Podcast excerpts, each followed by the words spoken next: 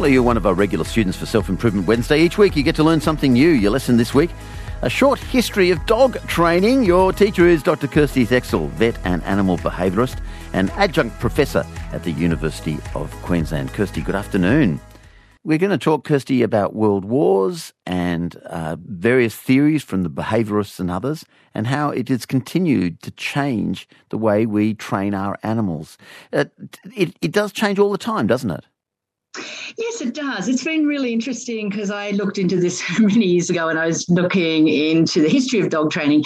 And it seems we've been training dogs even in BC. There's sort of records of farmers doing some training with dogs. And then we don't see much about it at all until the late 1880s.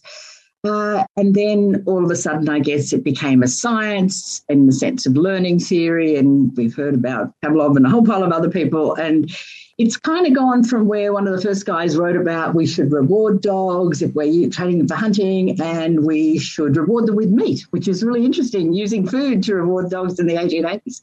And then it's kind of come in the middle through world wars, and now we're back to rewarding dogs with treats. Mm. So, and we'll get, we'll get, we'll get to pa- old Pavlov in a second, but let's start with a horse. Uh, the horse was named Clever Hands.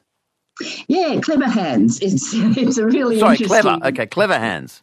Yeah, they called him Clever Hans because he was a very clever horse. He, um, the guy that owned him used to go around and say my dog is, uh, my horse is fabulous at arithmetic. And he would ask him to do certain things like what's 10 and 12. And if the first Friday of the month is the first, what's the second Friday of the month, what date it, it will be. So all sorts of interesting mathematical questions. And people would just, uh, apparently he never charged for this wonderful thing, but this horse could actually answer the questions by stamping his hoof down a number of times or tapping his hoof and saying, yeah, one plus one is two and three plus three is six or whatever question they asked him, which was really interesting.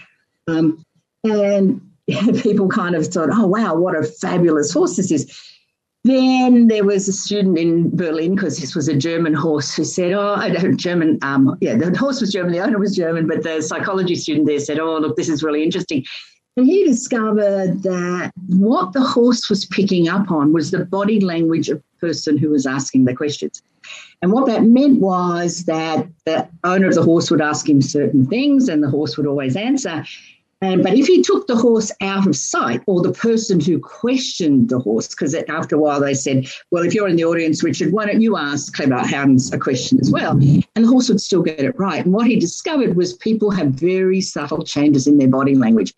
And what he discovered was that even when he played the horse, which was really interesting, um, he could pick up on people's body language that they they would hold their breath a little or they'd lift their head a little when the horse got to the right answer. Mm. So, so the, the, the, one, to two, the horse would go, oh, look, I've seen him move his head, and he'll stop tapping his hoof. Okay, the, the, humans were subtly uh, showing the right answer to the horse.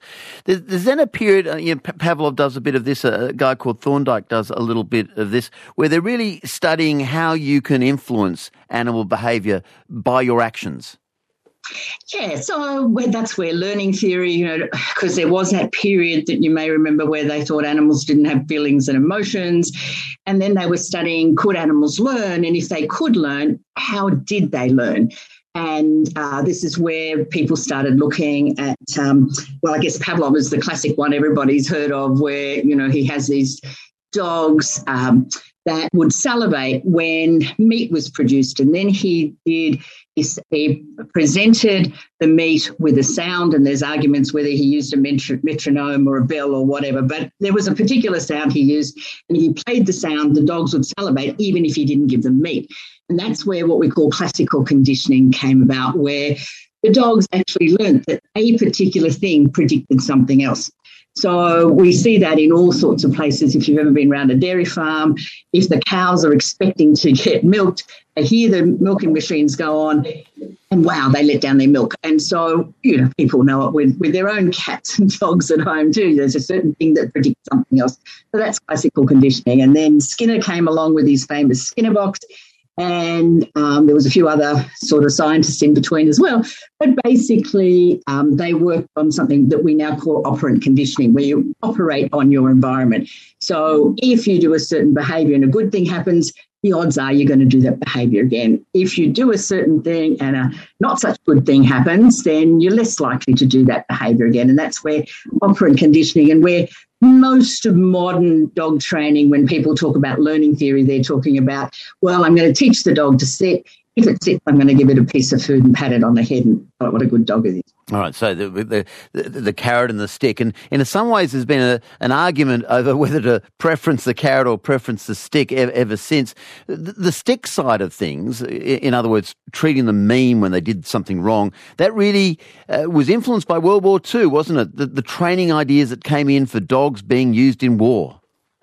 Yes, because when um, when World War happened, then they wanted dogs to do certain things. Obviously, we still use dogs of war now. We have dogs that are sniffer dogs that pick out the bombs and, and ordinances and stuff. And what the particular training method, and mostly it was in Germany by a guy Michael Konrad Most, where he just felt that you should um, you train by using punishment. So if you get it wrong, you get into trouble. And that really changed things because the military took that up with a vengeance, and it was not only just the German military, but um, military organizations all over the world started training their dogs using very forceful methods. And we see it in the police force in those days, and hmm, unfortunately, some police forces now. You see it in the military, you see it in um, all sorts of regimented routines, I guess, in the sense of, well, if you part of the military. If I say stand, you stand. If I tell you to sit, sit. And I guess we see that in lots of military operations these days. And they felt the dogs should be trained in the same methods. And of course, once the military was using it, it kind of gave it credibility. And it filtered out for the general public doing that with their dogs as well. Okay, it did filter out to the general public, but the view now, if we fast forward for you know fifty or, or, or sixty years, it's changed, and those methods are not seen as useful anymore. No, most of the time, uh, the scientists these days, and there's been lots of study looking at different methods of training, whether you use rewards or punishment or a combination of both. And it's generally felt that um, punishment is not the best way to learn, whether you're a human or a dog or a cat or a parrot. And when they've done the studies, certainly in dog training, positive reinforcement or reward based training is considered the most humane and the best way to go. And it makes sense. If you're learning something, whether you and I were at school, if you got into trouble for getting it wrong all the time, it really discouraged you from learning. And what they've discovered that emotionally dogs who are trained using positive reinforcement are still, if they get it wrong, they're still likely to want to give you another answer. Whereas if you use punishment all the time, it doesn't work so well. Yeah prefer the uh, prefer the carrot to the stick, and you'll get a much better result. And forget the training methods of World War II. Dr. Kersti Seksel, thank you so much for the lesson. You're welcome, Richard. There's uh, Dr. Kersti Seksel, vet and animal behaviourist and adjunct professor at the University of Queensland. You can listen back to her lesson online, of course. Uh, next week, a lesson from Liz Ann Macgregor, the departing director of the Museum of Contemporary Art. She's heading back to Scotland just for a while, I think uh, before she returns to Sydney. So this will be her last lesson for a little while. So join us for that next week on Self Improvement Wednesday.